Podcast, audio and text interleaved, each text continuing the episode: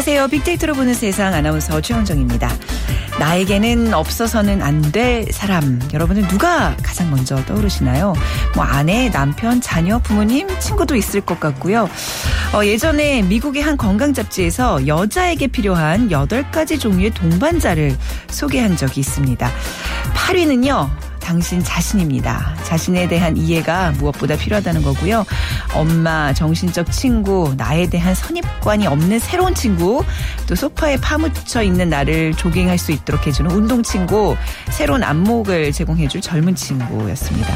자, 그렇다면 1위는 누굴까요?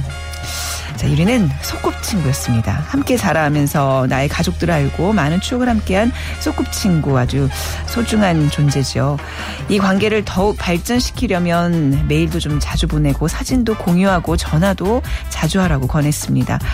자, 벌써 주말 앞둔 금요일입니다. 이번 주말에는 나보다 내 어릴 적 모습을 더욱 잘 기억하고 있는 다정한 친구들과 연락도 하고 좋은 시간 가져보시면 어떨까요? 빅데이터로 보는 세상 요즘 어, 다방면에서 빅데이터가 활용되고 있는데요. 빅데이터를 통해서 만들어질 수 있는 사회적 부작용에 대해서 오늘 좀 생각을 해보겠습니다. 그것이 궁금하다 해서 살펴보도록 하죠.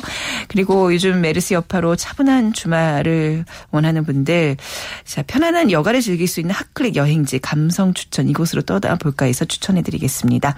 휴대전화 문자메시지 지역번호 없이 샵 9730, 샵9730 짧은 글은 50원 긴 글은 100원의 정보 이용료가 부과됩니다. KBS 라디오 어플리케이션 콩을 이용하셔서 저희 방송 함께 참여해 주시기 바랍니다.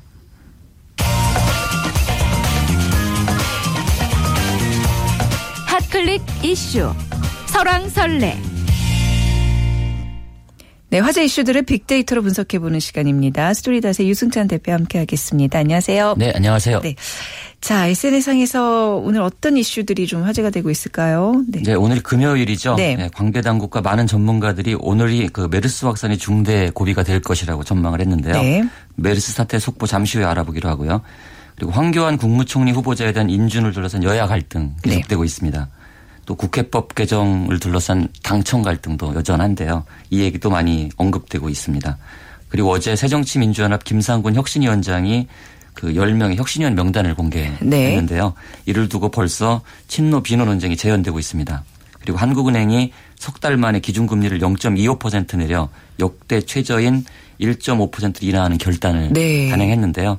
어, 메르스 사태에 따른 경기 위축을 고려한 조치로 풀이되는데 경제에 미치는 파장이 만만치 않을 것 같습니다. 네. 자, 뭐 계속해서 그래도 메르스 속보들이 아마 그 상위권에 지금 머물고 있을 텐데 속보를 좀 먼저 알아볼까요? 네. 오늘 8시 기준으로 확진 환자가 126명으로 전일들이 네. 4명이 네. 나왔어요. 그러니까 증가세가 주춤한 네. 편인데요. 사망자는 10명이고 3,800여 명이 격리 조치를 받고 있습니다. 그 퇴원자는 2명이 늘어 3명이 됐고요. 추가 확진자 중 3명은 삼성 서울병원 응급실에서 그 14번 환자에게 노출돼 감염된 것으로 추정되고 있고요. 네. 나머지 126번 환자는 평택 굿모닝 병원에서 그 동일한 환자로부터 감염된 것으로 조사됐습니다. 그 메르스 대책본부는 아울러 전날 확진자 중 감염 경로가 확인되지 않았던 5명에 대한 역학조사 결과 그 삼성 서울병원과 평택 굿모닝 병원에서 각각 2명씩 감염된 것으로 조사됐습니다. 왜냐하면 네. 이건 지역사회 감염 여부를 그 그렇죠. 그 판가름하는 것이기 때문에 굉장히 네. 민감한 사안이었는데요. 네, 네. 다행히 그 지역사회 감염은 아닌 것으로 이렇게 나타났습니다. 네. 어, 다만 평택 경찰관 119번 환자죠. 여전히 감염 경로가 불확실한 가운데 네. 복지부는 이 환자가 평택 박예병원에서 지난달 31일 감, 감염됐을 가능성이 무게를 싣고 있다. 그래서 지금 평택 경찰관 같은 경우에 계속 이 CCTV로 지금 확인 중이라고 네, 계속 네, 나오고 있네요. 네. 네. 그래서 이, 이것이 확인되는 것이 이제 네. 그 메르스 확 사태의 확산 여부를 판가름할 그 잣대가 될 건데요. 네. 오늘 2차 유행 여부가 가려지는 그 디데이라고 볼 수 있는 날이고 어, 지금 메르스 때문에 경기가 상당히 위축되는 피로감이 네. 크잖아요. 그렇죠. 네, 하루빨리 진정되기를 바라봅니다. 네. 자, 메르스 속보는 여기까지 좀 들어보고요. 또 다른 소식도 좀 살펴봐야 될 것 같아요. 새정치연합이 혁신위 구성을 마쳤잖아요. 자, 네. 혁신위에 어떤 인사들이 이제 들어왔나요? 일단 뭐 조국 그 서울대 교수의 합류 여부가 관심사지 않았습니까? 네. 들어오셨죠? 네. 네. 예. 참여를 했습니다. 네. 그러니까 혁신위는 당내 당내외 인사 10명으로 구성됐는데요. 국회의원은 우원식 의원이 참여했고요. 그리고 박우섭 전 인천 남구청장, 그리고 이동학 다준다 정치연구소장, 이주환 당무혁신국 차장, 그리고 최인호 부산 사갑 지역위원장이 당내 인사로 이름을 올렸습니다. 네. 당회 인사로는 조국 최태욱 교수를 비롯해서 그 정채웅 전 5.18 기념재단 이사 그리고 정춘숙 전 여성의 전화 상임 대표 임미애 전 경북 의성군 의원 등이 참여를 했습니다. 네. 이 혁신위 구성을 두고 김상곤 위원장은 개파와 무관한 분들을 선정하려고 노력했다고 설명했지만 음. 비노 진영에서는 벌써 그 친노 중심으로 당 혁신이 제대로 이루어지겠느냐 네네. 네. 뭐 이런 비판이 벌써 나오고 있습니다.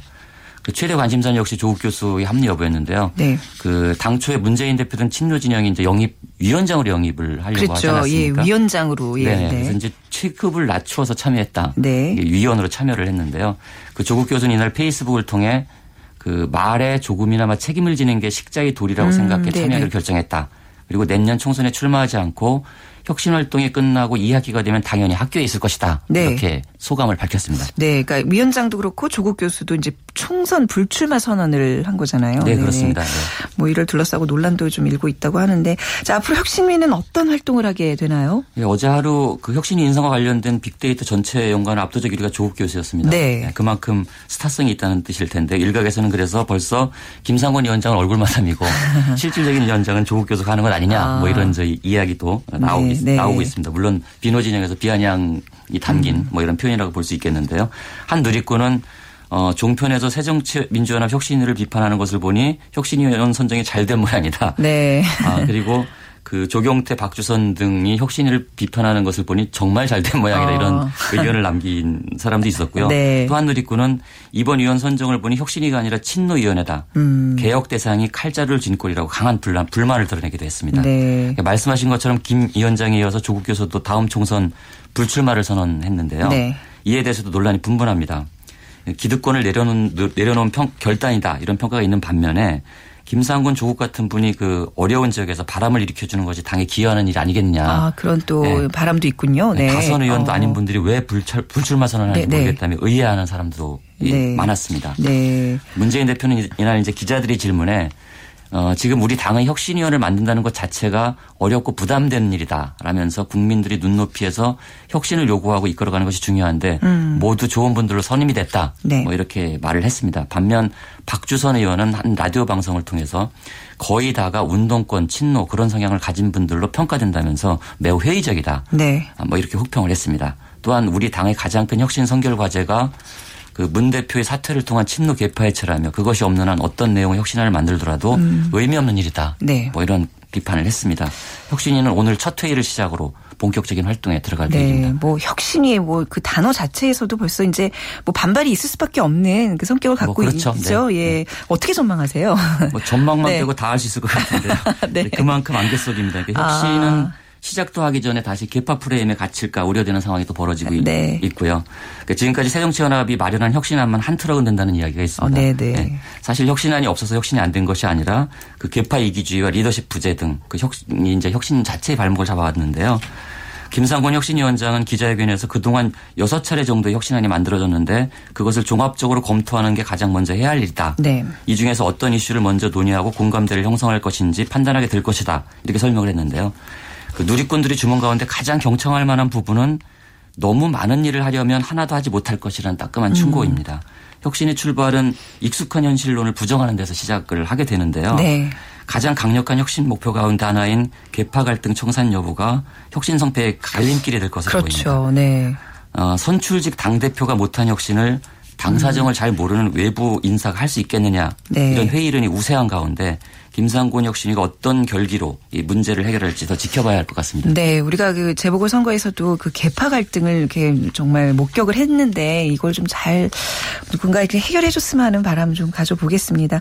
그리고 그동안 좀 메르스 때문에 수면 밑으로 있다가 이제 국회법 개정안이 다시 이제 수면 위로 올라오고 있어요. 뭐 네. 분립 침해니 위헌 소지 얘기가 이제 있는데 어떤가요? 지금 뭐 정의화 국회의장이 청와대 발송을 또 보류하고 중재 중재안을 네. 갖고 야당을 설득하고 있다고 이제 알고 있는데 상황을 먼저 좀 정리 좀 해주시겠습니까? 정의화 국회의장이 네. 어, 그 11일 위헌 논란에 휩싸인 국회법 개정안이 정부 이송을 네. 다시 보류를 했습니다. 네. 네. 박근혜 대통령이 거부권 행사 방침을 분명히 한 만큼 어떤 게 국회와 정부 간의 정면 충돌을 피하기 위한 노력을 끝, 까지 해보겠다. 네. 국회 차원의 노력을 다 해보겠다. 뭐 이런 의지로 풀이가 되는데요.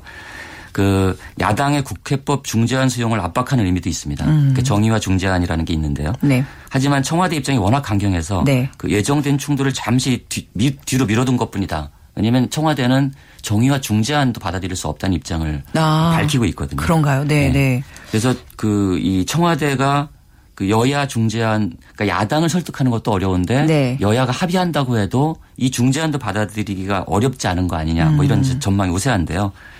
어 어쨌든 정 의장이 발송을 보류한 데는 그 야당의 입장 선회가 결정적인 영향을 미쳤습니다. 네. 새정치연합은 정의안 중재안에 대해 당초 적극 검토해서 수용 불가로 입장을 바꿨어요.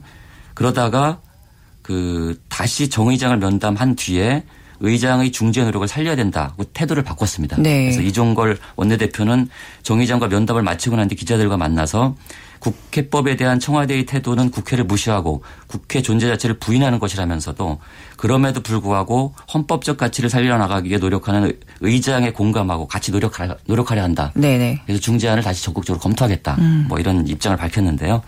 그 정의장의 중재안은 국회가 대통령령과 총리령, 부령 등 행정입법의 수정 변경을 요청했을 때 네. 정부가 이를 검토해 처리 결과를 보고하도록 한 게 핵심인데요. 강제성의 수위를 낮춘 겁니다. 네. 그러니까 시행령 개정에 대한 그 강제성 수위를 낮추어 낮춘 건데 네네. 아무튼 청와대는 이것도 받아들이기 어렵다 뭐 이런 어. 입장이기 때문에 그 국회법 개정을 둘러싼 논란은 네. 다음 주까지도 계속 이어질 아, 것으로 전망됩니다. 네. 자, 오늘 클릭 이슈 사랑설레 소식 잘 들었습니다. 오늘 말씀 감사합니다. 네, 고맙습니다. 네. 지금까지 스토리닷의 유승천 대표와 함께 했습니다.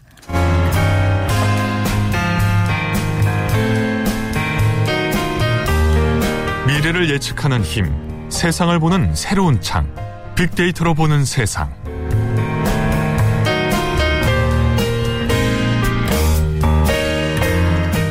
네, 빅데이터에 대해 궁금한 내용들을 알아보고 청취자들의 궁금증을 빅데이터로 분석해보는 시간 그것이 궁금하다. 연세대학교 정보산업공학과의 박희준 교수와 함께하겠습니다. 어서 오십시오. 네, 안녕하세요. 네, 자 오늘 빅데이터가 우리에게 이제 삶의 어떤 득이 될 수도 있지만 또 해가 될 수도 있다는 얘기 좀 진행할 텐데요. 네. 구체적으로 어떤 내용이죠? 사실 네. 우리가 빅데이터 하면은 네. 사생활 침해라든가 네. 뭐 개인 감찰이라든가 이런 문제들을 이제 떠올리기 쉬운데요. 좀 더 깊이 생각해 보면 어떻게 보면 빅데이터로 인해서 우리가 지금 가지고 있는 양극화 문제가 더 심화될 수도 있겠다라는 생각을 해봅니다. 네. 에, 지난 30년간 그 OECD 회원국이죠. 네. 들여다보면은 빈부 격차가 현재 최고 수준에 이르러 있고요. 음. 뭐 개도국은 또 말할 필요도 없고요. 네. 어, 근데 뭐 21세기 자본론 그 베스트셀러 저자죠. 피케티 네. 교수는 자본 수익률 증가 속도와 생산 수익률 증가 속도 차이가 결국에는 이런 빈부 격차와 양극화를 만들어냈다. 그러니까 열심히 노동의 대가로 만들어지는 그 수익보다는 네. 그러니까 금융 자본에 의해서 만들어진 수익이 음. 더 많기 때문에 결국엔 가진 자는 계속 더 부를 축적할 수밖에 없다. 뭐 이런 이제 논리를 가지고 접근을 하는데요. 근데 사실 우리가 생각해 보면 1990년대죠. 90년 중반에 이제 인터넷이 발달하기 시작하면서 사실 우리가 어떤 기대를 했냐면 네. 정보화가 진행되고 디지털 사회가 되면 우리가 가지고 있는 양극화 문제가 많이 해소가 될 것이다. 어. 왜냐하면 네네네. 결국에는 이제 자본으로 만들어지는 또 다른 수익은 네. 어떤 정보와 결합될 때 더 폭발력을 가질 수가 있거든요. 네. 그래서 기억하실지 모르겠지만 뭐 구글 전에 그 인터넷 검색 시장을 지배했던 야후라는 기업. 야후 그렇죠. 예. 예, 예. 야후 이름이 어떻게 만들어진지 아세요? 어, 모르겠네요. 보통 그러니까 의성어라고 네. 생각하기 쉬운데. 야후 뭐 이런 예, 그렇죠. 그거 네. 광고도 그런 게 네, 네. 있었고요. 근데 기억해 보시면은 우리 어릴 적에 읽었던 걸리버 여행기에 네. 그 나오는 그 노예 계급이에요. 그러니까 아. 말들이 지배하는 휴이넘이란 세상에 인간 계급을 지칭하거든요. 예, 예. 그래서 야후 창업자들이 야후를 창업하면서 우리가 만드는 어떤 검색 서비스를 통해서 많은 사람들이 원하는 네. 정보에 접근할 수 있고 그 정보를 음. 활용하면서 결국에는 좀 지금 가지고 있는 여러 가지 어떤 계층적인 문제를 해소하고자 네. 그런 어떤 철학을 가지고 어, 사실 회사를 설립하고 서비스를 어. 제공을 했는데 근데 이게 뭐 정확한 또 시청자분들을 어, 또 논란의 네네네. 여지가 있겠습니다만은 인과관계는 아닌데요. 근데 이게 움직이는 것을 보면 결국 지난 20년 동안 정보화가 진행이 되면서 네. 인터넷이 발달하면서 어, 사실 빈부의 격차는 더 심해졌죠. 그러니까 음. 어, 어떻게 보면은 그 부의 상관관계가 있다고 보여지는 거죠. 그렇죠. 그러니까 우리가 흔히 뭐 이제 지식도 그렇잖아요. 예, 예. 부익부 빈익빈의 법칙이라고 해서 이제 실제로 지식이 있는 어떤 그 선험 지식으로 인해서 더 많은 지식들을 그렇죠. 이렇게 이제 이렇게 체득을 하고 예. 그런 과정에서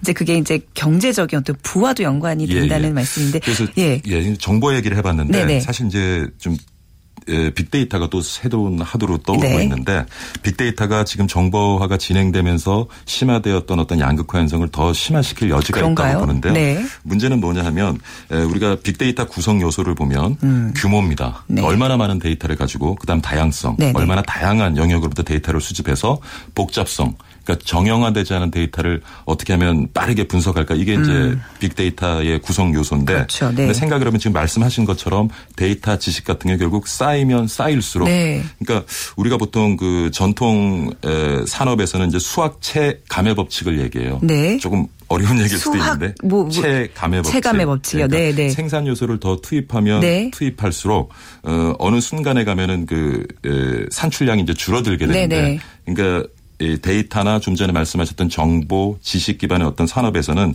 이런 자원들은 소멸되지 않는 거잖아요. 네네. 써도 네. 재사용이 가능하고 그렇죠. 네. 그다음에 한계 생산 비용이 거의 제로에 가깝습니다. 음. 추가로 한 단위를 더 생산하는데 처음 생산해 본데 더 이상 비용이 발생하지 않는 것이죠. 그래서 네. 어, 수학 그래서 이제 데이터나 뭐 정보 지식 같은 산업에서는 수학체 증의 법칙을 얘기해요. 어, 네네. 그러니까 체감이 아니라 투입하면 투입할수록 네. 갈수록 이제 산출량은 기하 급수적으로 늘어난다는 얘기죠. 네네. 그러니까 여기서 쉽게 풀어드리면은 네. 결국 부와 마찬가지로 데이터도 네. 가지고 있으면 그 가지고 음. 있는 데이터가 증가하면 증가할수록 그 데이터가 만들어내는 효익이 네. 결국은 기하급수적으로 증가할 수 있다. 네. 그러니까 기존의 데이터를 많이 가지고 있는 자들이 결국 그 데이터 분석을 통해서 유용한 패턴을 찾아내고 그 음. 그 패턴을 통해서 부를 축적하는 데 활용할 수 있다. 이런 그러니까 얘기가 되겠죠. 오히려 또 가시적인 그것도 부 같은 경우에는 그 격차를 줄이는 데 있어서 예. 기회나 운이 좀 따르지만 이 지식 정보의 그 격차는 어떻게 보면 따라잡을 수 없는 예, 영원히 맞습니다. 평행선을 달릴 수밖에 없는 그런 빈부의 격차를 가져올 뭐, 수 있는 예, 있다는 얘기 얘기네요. 빅데이터가 네. 시장에 소개되면서 네. 어떤 그 시장의 약자들에게 새로운 기회가 될 수 있다. 네. 이렇게 잘 포장이 되어서 사실은 얘기가 되지만 지금 빅데이터를 통해서 만들어지는 여러 성공 사례를 네, 네, 찾아보면 결국에는 그 업종별로 한 상위 1% 대기업의 어. 전유물로 여겨지고 있어요. 사실 뭐 중소기업에 물론 음. 어, 뭐 그리고 개인에게도 어, 좋은 기회를 제공할 수 있지만 사실 뭐 한 달 한 달 그 직원들 월급 주기 바쁜 중소기업이 빅데이터에 투자를 하고 빅데이터의 어. 개념을 가지고 어떤 접근을 한다는 건 쉬운 네. 일이 아니거든요. 그렇 그래서 지금 말씀하신 것처럼 자칫 음. 잘못하면 있는 자들의 전유물이 될 수 있다. 또 다른 어떤 빅데이터 자체가 지배 수단이 될 수도 있고 그렇죠. 그렇죠. 네.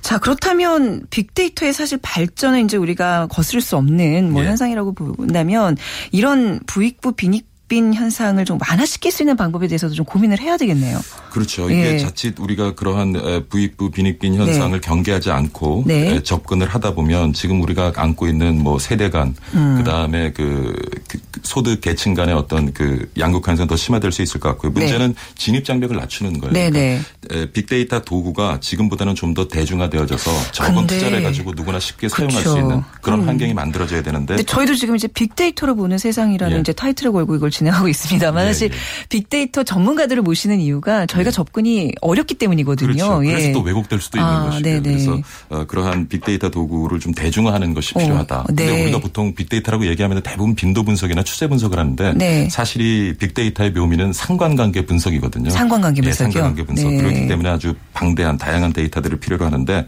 에, 그런 어떤 좀 빅데이터 네. 진입 장벽을 낮출 필요가 있겠다. 거기는 물론 음. 이제 좀 필요한 기술 진보도 역시 얘기가 될 수가 있겠죠. 네. 근데 이제 뭐 마찬가지로 빈익부, 빈익빈 부익부의 어떤 그런 현상과 마찬가지로 그 빅데이터로 인해서 여론이 왜곡되는 현상에 대해서도 좀 많은 사람들이 좀 우려하고 있잖아요. 거기에 예. 대해서는 어떻게 보세요? 그것도 굉장히 네. 심각한 네. 문제인데 네. 사실 이 기업 입장에서 보면요. 네. 기업이 만드는 가치 사슬에서 누가 고객과의 접점을 선점하느냐가 네. 굉장히 앞으로 중요한 이슈가 될 거예요. 왜냐하면 거기서 많은 데이터들이 발생하고 네. 거기서 발생하는 데이터를 수집해서 그것을 왜곡함에 따라서 가치 사슬 전체가 영향을 음. 받을 수가 있거든요. 뭐 사회로 확대시켜서도 마찬가지겠지만 그래서 어좀 그런 왜곡을 방지하는 여러 가지 이제 우리 사회적인 감시도 필요하겠고요. 네. 또 하나 좀 마지막으로 덧붙이고 싶은 것은 이러한 부익부 빈익비 현상을 좀 막기 위해서는 네.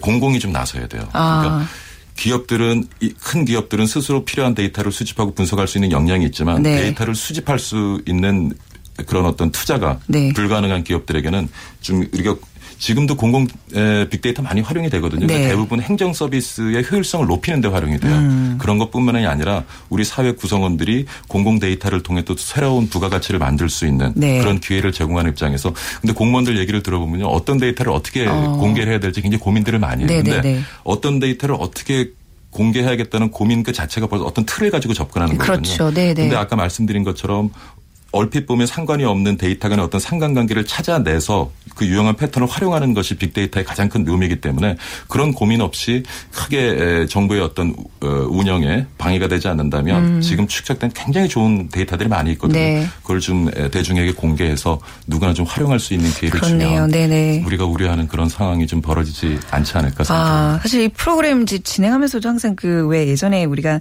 통계 거짓말이라고 해서 예, 그 예. 숫자에 갇혀서 우리가 이제 뭐 이렇게 여론을 왜곡하고 이런 거에 대해 우려했듯이 역시 빅데이터로 이렇게 현상을 분석한다는 게 혹시나 왜곡되지는 않을까 고민들을 많이 좀 하고 있는 상황이거든요. 저희 그렇죠. 이제 예, 예. 진행하고 예. 이제 제작하는 입장에서 그런 의미에서 어떤 빅데이터가 득이 될 수 있도록 예. 해가 되지 않고 득이 될 수 있도록 좀 더 노력하는 그런 좀 모습을 좀 가져야 되겠습니다. 예, 약간 예 조심스러운 자세로 예, 네. 방송에 임하도록 예. 마음을 좀 다시 좀 다잡는데 좀 오늘 좋은 시간이 된 것 같습니다. 오늘 말씀 잘 들었습니다. 네, 감사합니다. 네, 연세대학교 정보산업공학과 박희준 교수와 함께했습니다.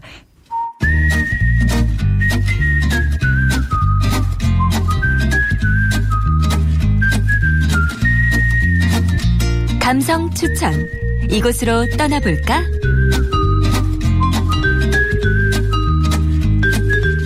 네, 빅데이터로 분석한 핫클릭 여행지로 떠나보겠습니다. 자, 감성 추천 이곳으로 떠나볼까? 역사 여행가 권기봉 씨와 함께하죠. 안녕하세요. 네, 안녕하세요. 네, 참 이번 주는 뭐 어디로 떠나봅시다. 뭐 여행이라는 단어를 좀 네. 예, 거론하기 좀 그래요. 네, 예, 맞습니다. 예, 예. 메르스가 사실은 뭐 블로그나 트위터에도 많이 올라왔는데요. 네. 어, 그래도 여행이라는 키워드로 올린 글들이 상당히 많이 눈에 띄었습니다. 한 57만여 건 정도에 달했는데요. 어, 특히 뭐 메르스나 여행 자제 뭐 이런 것들도 음. 있었지만은 어, 그 검색 추이를 봤을 때는 그래도 이 여행 관련해서는 이 부정적인 것보다는 긍정적인 것이 한 세 배 정도 많았습니다. 아, 네.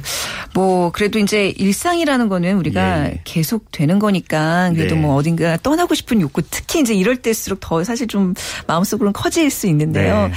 그래서 좀 오늘 안전하게 다녀올 네. 만한 곳을 추천해 주시기 바랍니다. 아무래도 이제 뭐 여러 사람이 모이는 곳보다는 네. 좀 한적한 곳이 낫지 않을까 싶은데요. 그렇죠. 네. 어, 물론 이제 우리 프로그램을 듣고 이제 한쪽에 몰리시면 또 그것도 문제이기 아.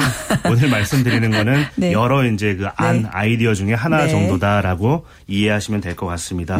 어, 그런 면에서 이번 주에는 곰배령이 어떨까 싶은데요. 어, 어, 이곳은 하루 입장객을 한 300명 정도만 받고 있습니다. 저는 못 가봤는데 여기 다녀오신 분들이 예. 진짜 꼭 한번 가보라고 항상 추천을 해주시거든요. 네. 어떤 곳이에요? 어, 이곳은 네. 그 강원도의 그 설악산과 마주보는 산 중에 네. 전봉산이라는 네. 곳이 있습니다. 네. 해발이 한 1,424m 정도 되는데요. 어, 그 정상에서 남쪽으로 내려가는 능선에 자리한 계곡이 음. 바로 이 곤배령입니다. 네, 이 네. 고갯길의 해발 고도는 한 1,164m 정도가 되고요. 어, 설악산과 마주한다는 얘기는 이제 강원도에 있는 예, 맞습니다. 거죠. 여기 그러니까 설악산 가는 길로 가면 되는 건가요? 네, 그쪽으로 가시면 네, 되고요. 네. 한계령에서도 좀 멀지가 않습니다. 어. 그래서 뭐 이 내비게이션에 곤배령 치시면 그 네. 근처까지는 가실 아, 수 있기 그래요? 때문에 네. 뭐 찾아가시는데 뭐 힘들지는 음. 않으실 겁니다. 하루 입장객 300명 예. 제한을 둔다는 거는 예. 뭐 최근에 이 사태 때문은 아닌 거죠. 원래 그랬던 예, 거죠. 원래부터 예, 예. 그랬고요. 네. 어, 자연 을 보호하기 위해 취해오고 음. 있는 조치인데 네. 특히 이 전봉산 자체가 유네스코가 지정한 그 생물권 보존 아, 지역입니다. 그런가요? 네. 네. 그래서 한반도에 자생하는 그 식물의 그 북방 한계선과 남방 한계선이 만나는 지점에 위치했기 네네. 때문에 아주 다양한 식물이 그 서식을 하고 있고 사람의 발길도 좀 지금까지는 좀 뜸했습니다. 네. 그래서 국내 어느 곳에 비해서도 원시의 그 생태계가 잘 보존되어 있는 곳입니다. 아 그래요. 그러니까 네. 이제 뭐 전문가가 아닌 일반인들의 눈에도 이제 그런 어떤 자연 원시의 형태 그게 눈에 띌 정도로 특이한가요? 네, 실제로 네. 그렇고요. 네. 또 이곳은 그 안내해 주는 분들이 계십니다. 네. 자원봉사 하시는 분들이 계시기 때문에 같이 올라가시면 다양한 그 야생초나 어. 야생화에 대한 설명을 들으실 수 있고 또 그 남방 한계선, 북방 한계선의 경계에 위치했기 때문에 아까 말씀드린 것처럼 남북의 여러 그 나무들도 보실 수가 있는데 네. 역시나 그 스토리들을 어, 차분하게 들으실 수가 있습니다. 아, 그 이제 그 설명해 주시는 분은 이제 무료로 진행이 되는 예, 건가요? 예, 숲 해설가분들이 아, 계시고요. 아, 네. 예.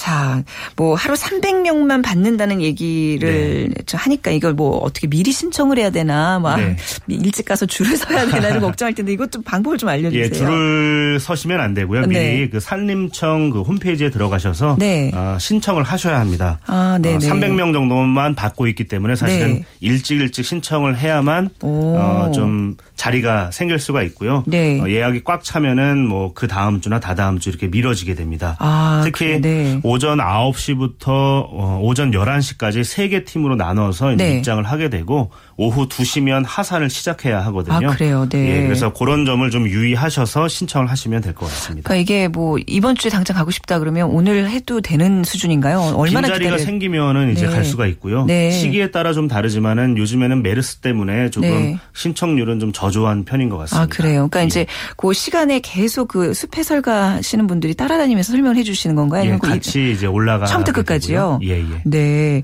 그래도 이제 뭐 설악산 맞은편이라 그러면 왠지 굉장히 뭐 예. 등산복 차림으로 가야 될까 네. 가벼운 무슨 이렇게 차림으로 가야 될까 고민이 될 텐데 네. 어때요? 네. 뭐 아주 어려운 네. 코스는 아닙니다. 이곳이 네. 아, 편도로 봤을 때는 한 5km 정도가 되고요. 어. 그러니까 왕복은 10km입니다. 그래서 네. 사실은 그렇게 힘든 코스가 아니고 이 경사도도 어, 상대적으로 이렇게 심하지 않기 때문에 너무 걱정하실 필요는 없을 것 같습니다. 그냥 간편한 뭐 산책 복장으로 가셔도 사실은 큰 무리는 없습니다만 음. 그래도 안전을 위해서 그 스틱이나 등산화 아, 정도는 네. 그래도 갖추시는 게 좋을 아, 것 같습니다. 알겠습니다.